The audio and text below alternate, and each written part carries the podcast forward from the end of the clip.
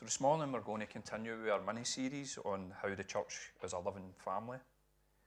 Uh, last week, TJ had kicked us off in that series by looking at how it is we can be a loving family through giving. Um, and in his message, one of the things I picked up in the thing that was most emphasised was that uh, we're all called to make much of Jesus through sacrificial and generous giving. And that can be in terms of our finances, but it's also about our resources, our gifts, and our time.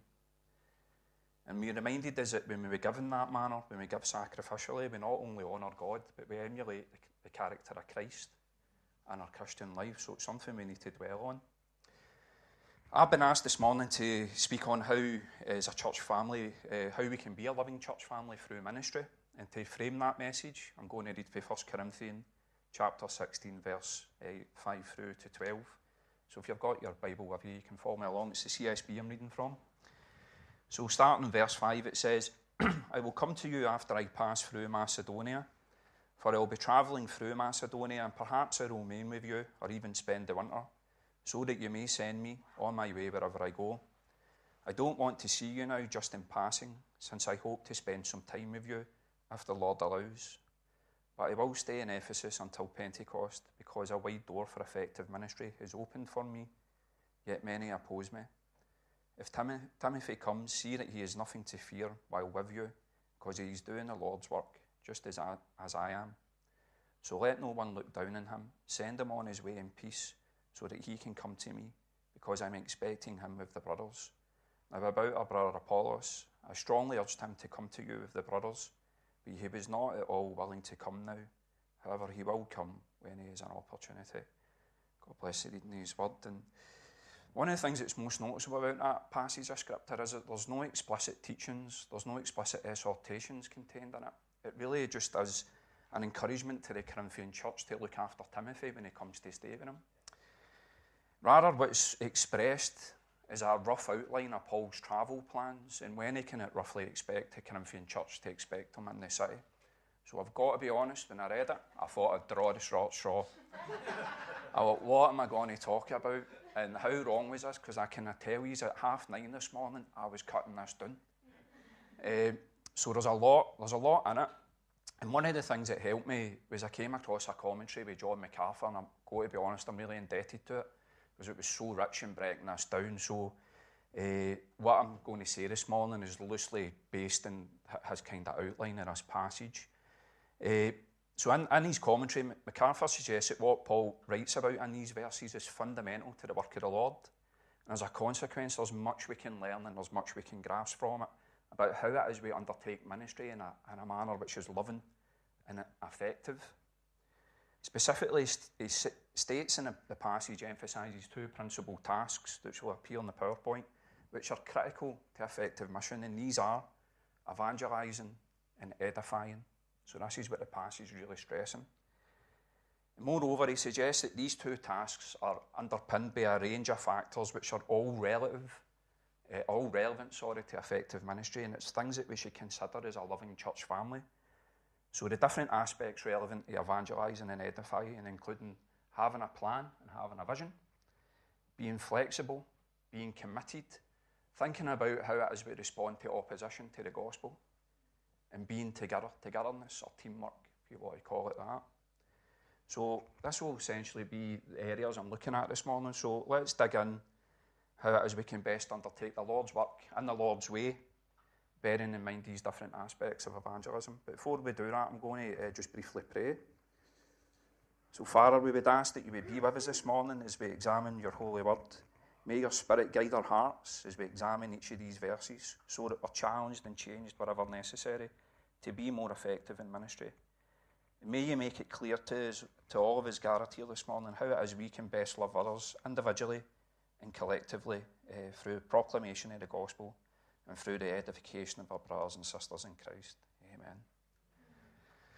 So we'll start with uh, planning and vision. So let me read uh, verse 5 again. It says, I will come to you after I pass through Macedonia, for I will be travelling through Macedonia. One of the things when you, look at Paul's ministry, one of the most noticeable aspects of it is that he was always intentional and he was always strategic about how he would serve the Lord. And in particular, it suggested that he spent his time in Ephesus planning and mapping out how it was he would serve the Lord in his subsequent visits to Macedonia, to Corinth, and Jerusalem. He had it all mapped out well in advance. Another uh, recognisable aspect, uh, aspect of Paul's ministry is he was consumed, consumed with a desire to preach the gospel and build up the saints, and that was often to the detriment of his own comfort and his own well being.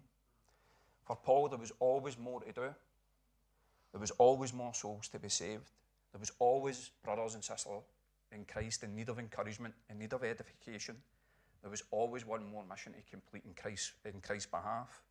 But critically, there was always a plan and always a vision for how it was he would do that. Nothing was ad hoc or led to chance. So, another discernible aspect of Paul's ministry is that someone whose personal plans and vision for his own life was in complete alignment with the Lord's plan and vision in his life. There was no disconnect, they were completely congruent. So, put simply, Paul planned to live his life in a way which was completely in step with the commands of the Great Commission. TJ had briefly touched on the Great Commission last week, but I'm just going to read out, read it out just to remind us what it is the Lord's plan is for each of our lives here this morning. So, reading in Matthew 28, verse 16 to 20, it says, The eleven disciples travelled to Galilee, to the mountains where Jesus had directed them. When they saw him, they worshipped, but some doubted. Jesus came near and said to them, All authority has been given to me in heaven and earth. Go therefore and make disciples of all nations, baptizing them in the name of the Father and of the Son and of the Holy Spirit, teaching them to observe everything I have commanded you. And remember, I am with you always to the end of the age. So, what we see in, in Paul is a man whose life was dedicated to living out the Great Commission in a way that was carefully considered and intentional. He had a plan and vision for how he would enhance the gospel and make disciples. So, what can we learn from him as a church family? Well, there's two things we can all ask ourselves then.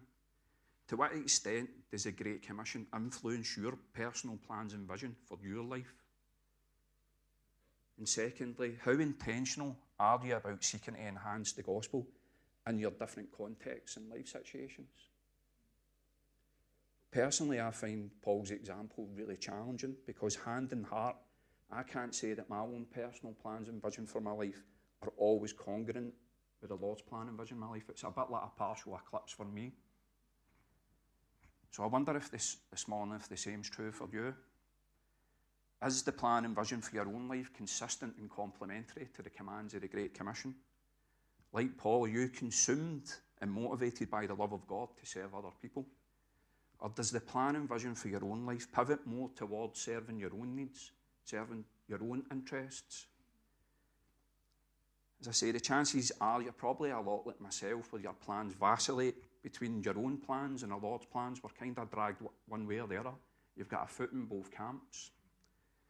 And when that happens, there's always a risk that pre- proclaiming the gospel or encouraging other people just becomes a secondary or an infrequent activity in your life.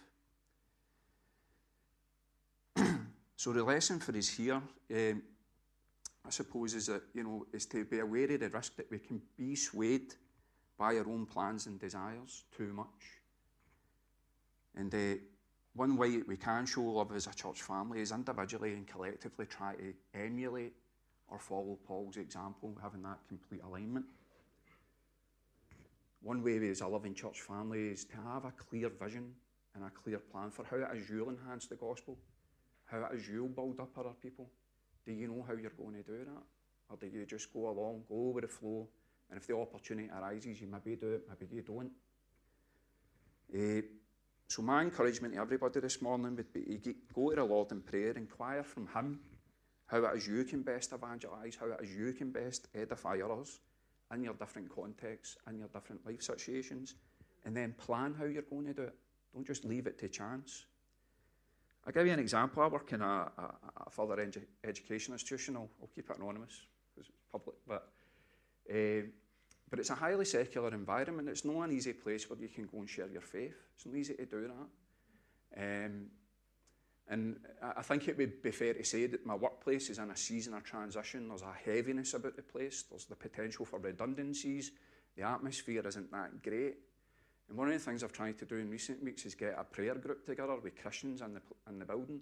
We're small in numbers, um, but we met on Thursday. There was only three years, and I don't know about anybody else, but I felt encouraged by it. But we were praying into that stuff, praying into the constancy of God in the midst of the fact that life can change and be unpredictable. He's constant, and just clinging to that truth so there's some hope in it. Otherwise, you just get dragged into it. You're emotionally thrown about in a storm. You know, it's not easy. So that's just one wee thing I've tried to do for myself, just to be intentional about bringing people together so that we can encourage each other and edify one another in a context where it's difficult to achieve that. The second factor involved in evangelism and edifying is the need for flexibility. So, verse 5 is a prompt for us to have a plan and have a vision for how we're going to encourage others and enhance the gospel. Then, verse 6 is a prompt to keep that plan and vision flexible. You know, make sure it's subject to change, essentially. So, let me read verse 6. It says, And perhaps I'll remain with you, or even spend the winter, so that you may send me on my way wherever I go. This verse has got a lot greater context if you read 2 Corinthians chapter 1, verse uh, 15 to 16. And in that particular passage, what we learn is, is that Paul had initially planned to travel directly from Ephesus to Corinth. But he changed his mind. Changed his mind and he decided to go to Macedonia and then Corinth. Uh, in these verses, it says, Because of this confidence, I'd planned to come to you first so that you could have a second benefit, and to visit you on my way to Macedonia, and then come to you again from Macedonia and be helped by you on the journey to Judea.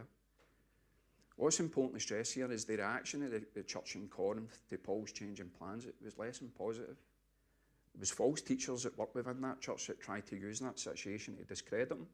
So what they basically said was, if he can't be relied upon uh, regarding his attentions, then how can we rely on him about doctrine? If he's going to change his mind, if he's independent, we can't depend on him for this, how can we depend on him for that? But what the church had failed to recognise is that Paul was neither indecisive or unreliable. He was just rather, he was just realistic and humble about what he could do in service to the Lord. He was realistic because he recognised that there's many things in, that happen in life that can cause us to change course. And he was humble because he rested under the sovereignty of God and he was aware that God might alter his plans according to his will. Indeed, if you read in 2 Corinthians uh, chapter 1, verses 17 18, we essentially read that that's the reason Paul conveys to the church when he pushes back against these allegations. He says, Now when I planned this, was of two minds, or what I planned, do I plan in purely human way, so that I say yes, yes, and no, no at the same time?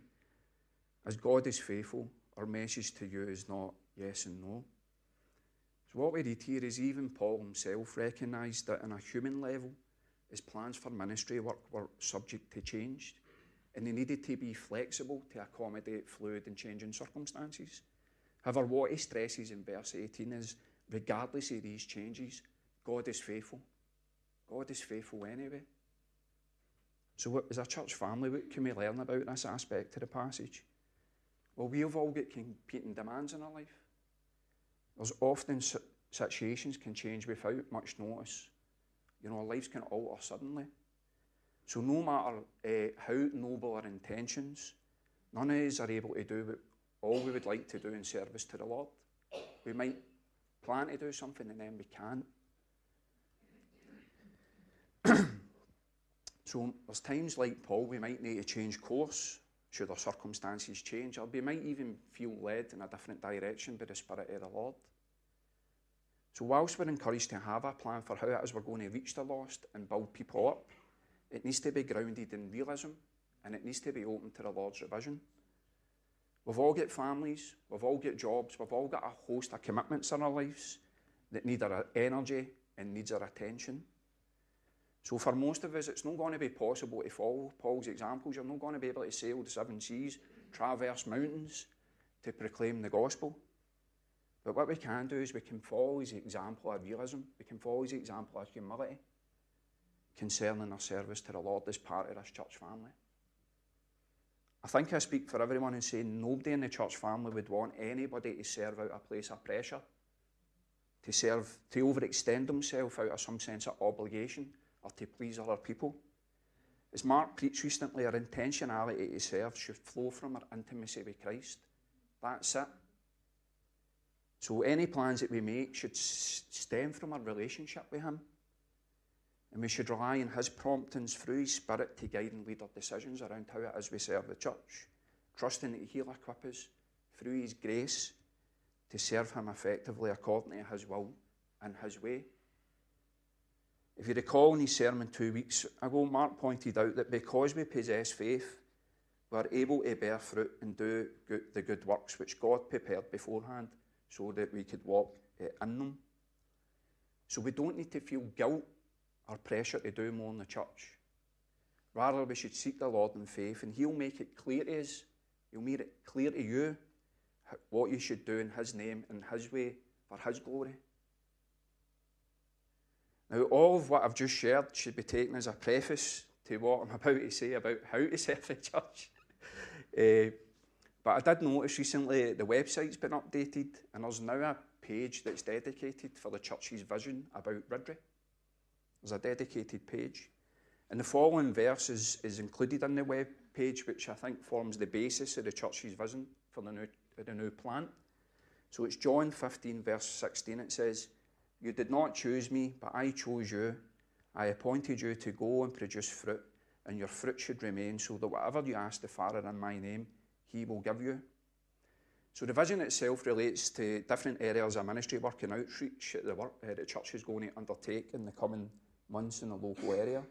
So there's going to be a lot of opportunity to serve the church uh, as we look ahead. Indeed, there's a wide door for effective ministries upon us.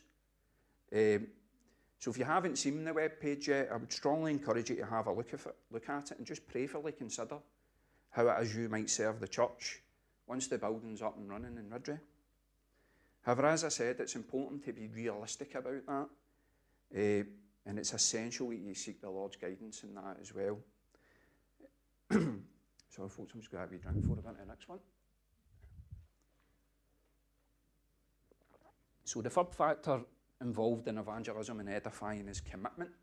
So, if we look at verse 7, it says, I don't want to see you just now in passing, since I hope to spend time with you if the Lord allows. So, Paul's statement that he hoped to uh, spend some time in the church, he was going to be there a while, that's what he's meaning by that. Uh, and that suggests that he recognised that any effective ministry would only uh, be realised if he was prepared to be thorough and dedicated in his efforts to serve the Lord. So, verse 6 is a call for us to be flexible in ministry, and verse 7 is a call for us to be committed and faithful in our work for the Lord. So, what we learn from Paul in this passage is that to evangelise and edify others takes tremendous effort, it takes a lot of energy, and it takes a lot of earnestness. Without doubt, it's a demanding process. It will ask questions of you physically, emotionally, and certainly spiritually. This point's emphasised by John MacArthur in his, his commentary uh, when he says the following concerning the need for commitment and mission. So he says this The Great Commission cannot be fulfilled with anything less than thoroughness. Evangelism, making disciples of all nations, is only the beginning to go on and teach new converts to observe all that Jesus commanded is a long and demanding process. It cannot be done quickly, carelessly, or superficially. So let's be clear, church family, if we're going to be effective in mission, then we need to be thorough in our efforts to proclaim the gospel, and we need to be committed to that endeavour. Indeed, any plans any intentions we have about ministry work will be worthless unless it's underpinned by a commitment and a conviction to see them through. So, a characteristic of a loving church family is one which is committed and steadfast in its convictions to serve the Lord. The truth is, we can only expect our church to grow if we, like Paul, engage in the Lord's work in a way that's strategic, wholehearted, and faithful. So I think you know, my, my, my, my encouragement would be that we would pray as a church that we would mirror the same commitment and love Paul demonstrated towards the Corinthian church as we, to, uh, sorry, as we seek to proclaim the good news of our risen Saviour in Dennistoun and Riddrie and beyond. If we look at uh, verses 8 and 9, these focus on the next factor that's relevant to evangelism and edifying, and that is opposition to ministry. It says, But I'll stay in Ephesus until Pentecost, because a wide door for effective ministry is open for me, yet many oppose me.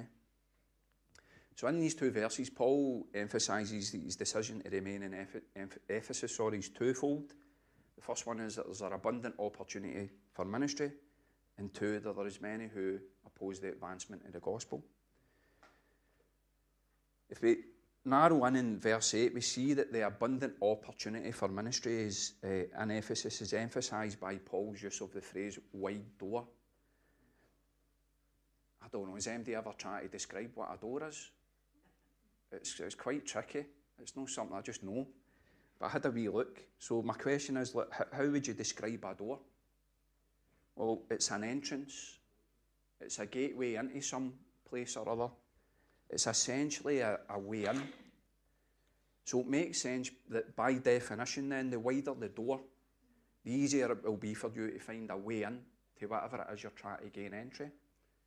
So, by using the analogy of a wide door, Paul's stressing that he's found an easy way in to the hearts and the minds of the Ephesians, and he was keen then to stay on and uh, build, building that opportunity. But nevertheless, he caveats that statement by stressing that despite the door being wide, there's many who oppose him. But what's important to note here, rather than being despondent or discouraged by that, uh, Paul seems to have revelled in opposition. He welcomed it. And that gives rise to the question why would they view opposition in a positive light when normally we would see a situation like that as being difficult, something that would be hard to walk through? Why is he so optimistic about it? So, what appears to have galvanised Paul's resolve is that he seemed to recognise a fundamental truth associated with ministry work, and that is the greater the opposition being experienced, the greater the Lord's work has been done. That's the flip side of it. So, we need to appreciate that if any effective ministry will always give rise to opposition, it's unavoidable. The enemy will always strive to frustrate and hinder the work of the Lord. If you're in fire for Jesus, the devil will turn the hose on you. He'll try and put the flames out. So we shouldn't be surprised when opposition occurs, but we shouldn't be discouraged by it either. Like Paul, we should see it as a positive sign that we're winning hearts, minds, and souls for Jesus. And if we can learn anything from Paul's example, is that we should embrace opposition as a challenge, not shy away from it, because wherever opposition exists, so does a wide door for effective ministry. If we look at the beginning of verse 8, we see that Paul was re- resigned to remaining in Ephesus until Pentecost in order to tackle the opposition being encountered. And these specific challenges he was facing are detailed in the book of Acts, chapter 19. I would encourage you to look at it just now if you've got a Bible, and we'll kind of talk through the specific challenges that he was determined to, to tackle. But in summary, Ephesus was a city that was corrupted by poor theology, occult practices, demonism, racism, and religious conflict were rife.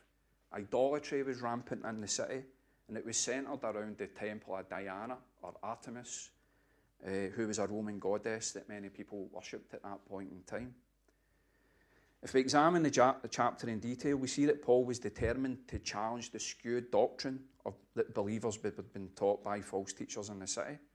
So, verses 1 to 7, we see that when he first arrived, arrives in Ephesus, he immediately spent time teaching new believers so that they were clear about the practices and beliefs of the Christian faith. He then spent a period of three months teaching in synagogues, attempting to bring new, content, uh, new converts to faith. And he spent a further two years preaching the word to the Lord of all the residents of Asia, and that's detailed in verses 8 through 10. He also performed miracles, he cast out demons, he rebuked false exorcists in the Lord's name, and that is all referred to in verses 11 through 19. But what was most striking about this chapter is that despite all the opposition he encounters, despite the fact he's surrounded in brokenness, despite it seeming like an impossible situation, the Lord, the Lord, the word of the Lord spread, and not only did it spread, it ultimately prevailed, and that's detailed in verse 20. So that's something I think we should all take great comfort from, because it tells us no matter how messed up things seem, no matter how much opposition we might encounter, God's plan and purpose for the world will not be denied. The evil one may set out to frustrate God's plan, but he cannot derail it. He'll always preach lies, but the truth of the Lord cannot be denied. So we can all take comfort and courage for the fact that where opposition exists, the truth will flourish. And not only will it flourish, it will ultimately prevail. And I think that's something we should take encouragement from as, as we kind of try to proclaim the word in a, in a culture that is largely secular and increasingly God denying. There's a couple of practical things I think we can take from a church family for these verses. And the first thing that we can do in terms of opposition is to support other churches, just similar to what TJ has just asked us to pray on. That's one way that we can respond to opposition.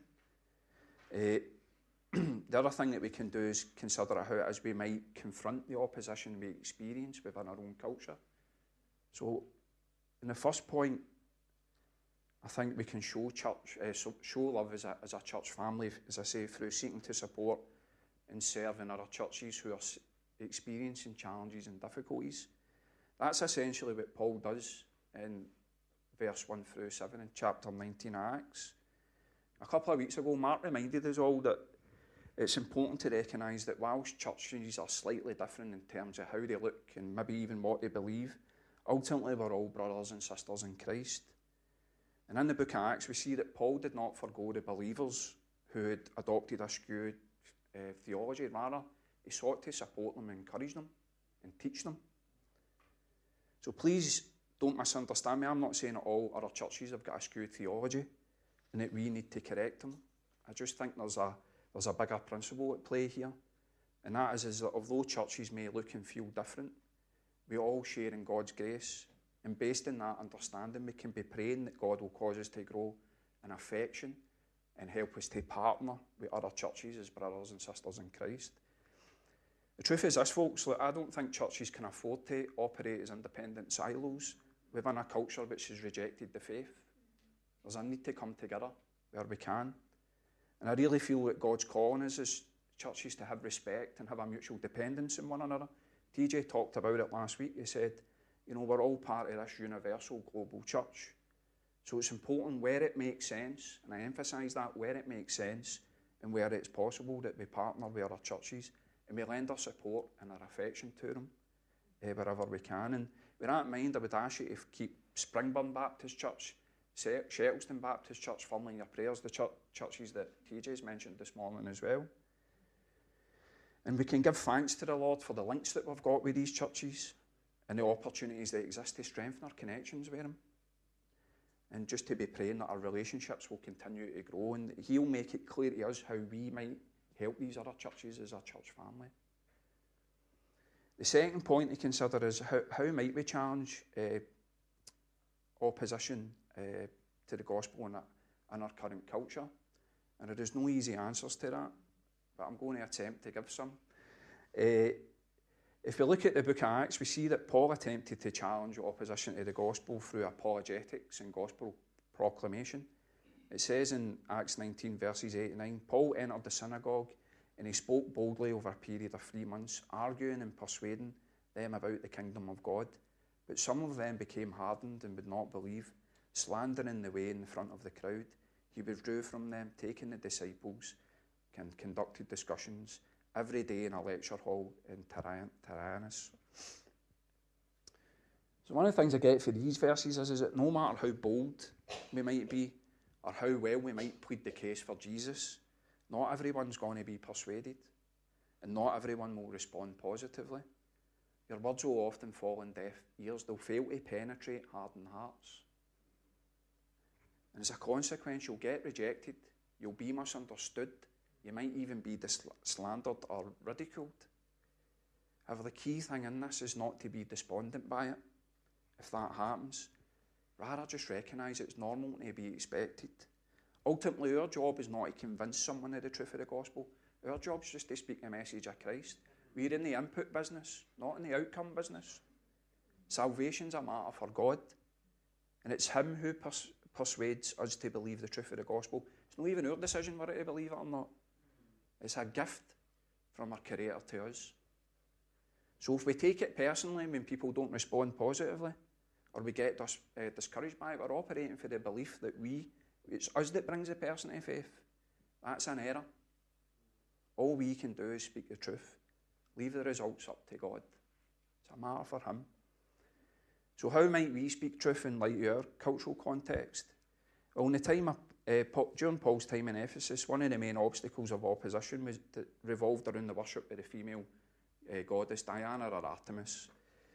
And the beliefs that centred around Diana not only influenced the, the religious sphere of Ephesus, it shaped the social, the political, the economic, and the educational systems of the city. So, in short, the cult of Diana had an iron grip in Ephesian society and Ephesian culture.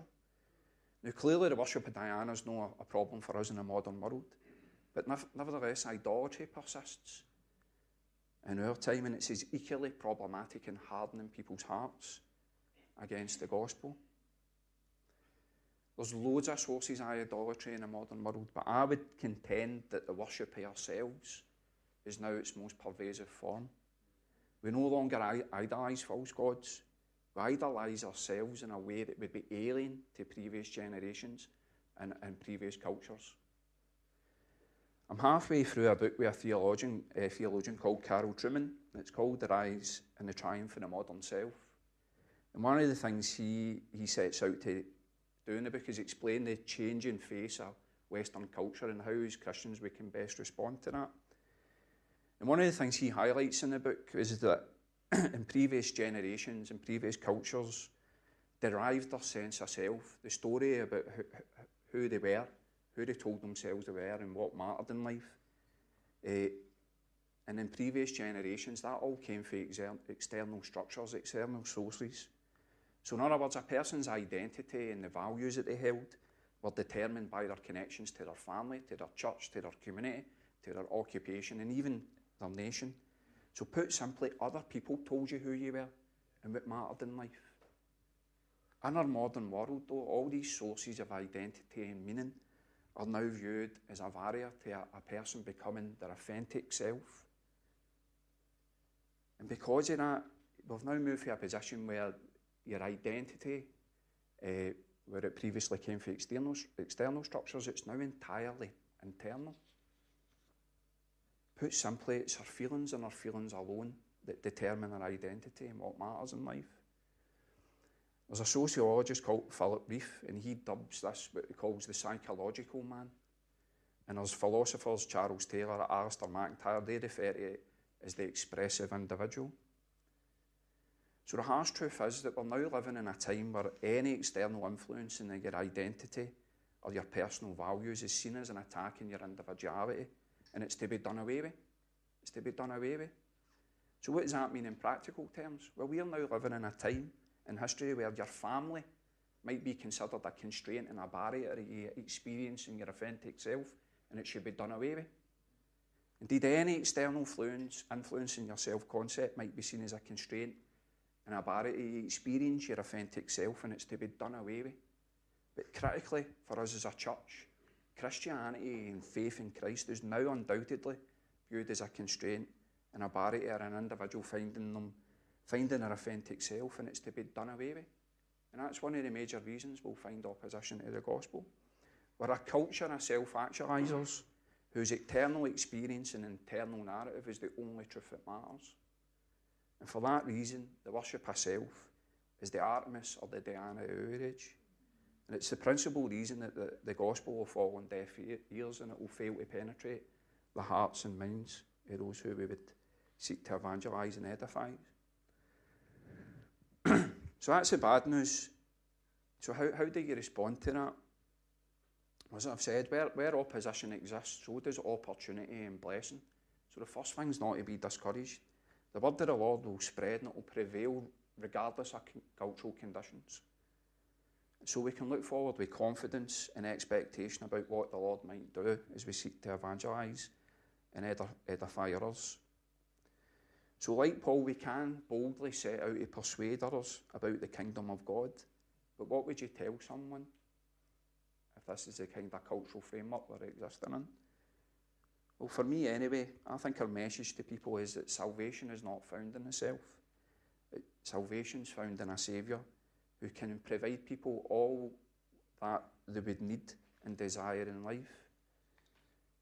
You know, the key message being propagated in our culture is the route to happiness, the route to personal satisfaction, rests in us being able to form and move towards an ideal and authentic self. I'd question if that's even possible. Are you capable, capable of formulating a version of yourself that you're completely and undeniably happy with? To me, that's like trying to grab the fog. You can see it, you can sense it, but you can never seize hold of it. The truth is this we're all broken and fallen individuals who consistently fall short. The reality is that you can never ever be the best version of yourself. You simply cannot rely on yourself to ever get that right. We do not and we will not ever measure up. And that's the point. Jesus does that for you. And when we put our faith in Him, we surrender a sense of self that's corrupted by deceitful desires and we put on a, a new self, one which is a created according to God's likeness in righteousness and purity of the truth. When we make a decision to follow Christ, we close the door on a sense of self which leaves us grasping and fearful about our needs. And we embrace a new identity rooted in our relationship with Christ, which means you can face any challenge or any circumstance in this life with courage and hope. We can never find identity and meaning in a sense of self that is from our own invention. We can only ever find it in Him. So, my message to anyone who doesn't know the Lord this morning is this make a decision to invite Christ into your life by denying yourself, follow in Him. Let it be Christ and Christ alone who defines your identity, not yourself. For it's by making Him King of your heart that we embrace our authentic identity as a child of God and we gain a sense of meaning and purpose in life which will see us through any trial or any tribulation. More broadly, I would suggest that our culture's bondage to expressive individualism is the root cause of all the political and all the social chaos we've seen over the last uh, few weeks. For decades now, we've embraced a worldview that has significantly weakened the social structures that used to bring us all together. They're dissipating. Practically, for my whole life, the message for our culture has been that the individual is king. The individual is king over our families. The individual is king over our communities. The individual is, is king over God. And what's been the result of that? What's been the result of embracement of that expressive individualism? We now live in a severely weakened society which is unable to provide support for those who most need it. The truth is that many people are living in great despair now because we've systematically dismantled oh, the societal structures that bound us together. And the consequence of this is that now many people are out there without much hope. So, my message to anyone who doesn't know the Lord this morning is this there is a loving church family that you can be part of here. There's a loving church community that you can be part of here. There's a global body of Christ which is rooted in a shared faith and a shared hope in Christ Jesus to which you can be belong. You are not alone. And we would be excited to speak to you if you wish to uh, know more. I edited a whole section of this this morning, folk, but just very briefly, I, I re- for us, I, I, really feel revival is coming. I really, really sense it. I really do. I had a big thing to share with you, but I'm not going to. But one of the things that, uh, one of the things when I mentioned Amos earlier, you know, the prophets always proclaimed judgment and it was always bad news, but it always ended in a note of hope that Israel's fortunes would be restored. And we're in a period of exile but our fortunes will be restored, and I'm starting to sense it. Like these wee churches TJ's mentioning, there's micro revivals, micro revivals that will become morph into a macro revival. I really feel it's going to happen. There's been four prophetic words given about uh, the church in Riddrie over the last year. And if one of you remember, the guy for CAP came and he talked about the church being a church that would emanate a light uh, which would exceed its size, its power, and its scope. So we're small in numbers, but we've got the potential to carry a light, a light of hope, and there's a whole bunch of folk out there needing it. So just very quickly, I know I'm going a wee bit, but verses 10 to 12 focus on the final factor relevant to evangelism and edifying. And that's just the need for uh, togetherness. So verse 10 it says, If Timothy comes, see that he is nothing to fear while with you, because he is doing the Lord's work just as I, I am. So let no one look down on him. Send him on his way in peace so that he can come to me, because I'm expecting him with the brothers. Now, about our brother Apollos, I strongly urge him to come with you, the brothers, but he was not willing to come now. However, he will come when he has an opportunity. So, what's essentially emphasised in these verses is just the need for teamwork as we, essentially, as we seek to evangelise and edify others as a church. Paul wrote regularly about his dependence on the Lord as he, as he sought to undertake ministry, but it's also fair to say that he depended on other believers as he was doing that.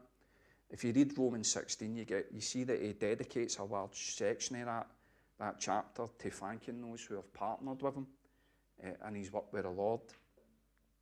And we see this same idea being expressed in these verses uh, and, and by uh, Paul at requesting that the Corinthians treat Timothy, uh, Timothy sorry, with the same respect. You know, he says specifically, no one is to look down on him or give him cause to fear. So, as a church family, it's important that we recognise that whatever role we have in the church, that we treat each other with the same respect and the same dignity. As Mark preached recently, none of us are special. We're all just ordinary folk resting under God's grace.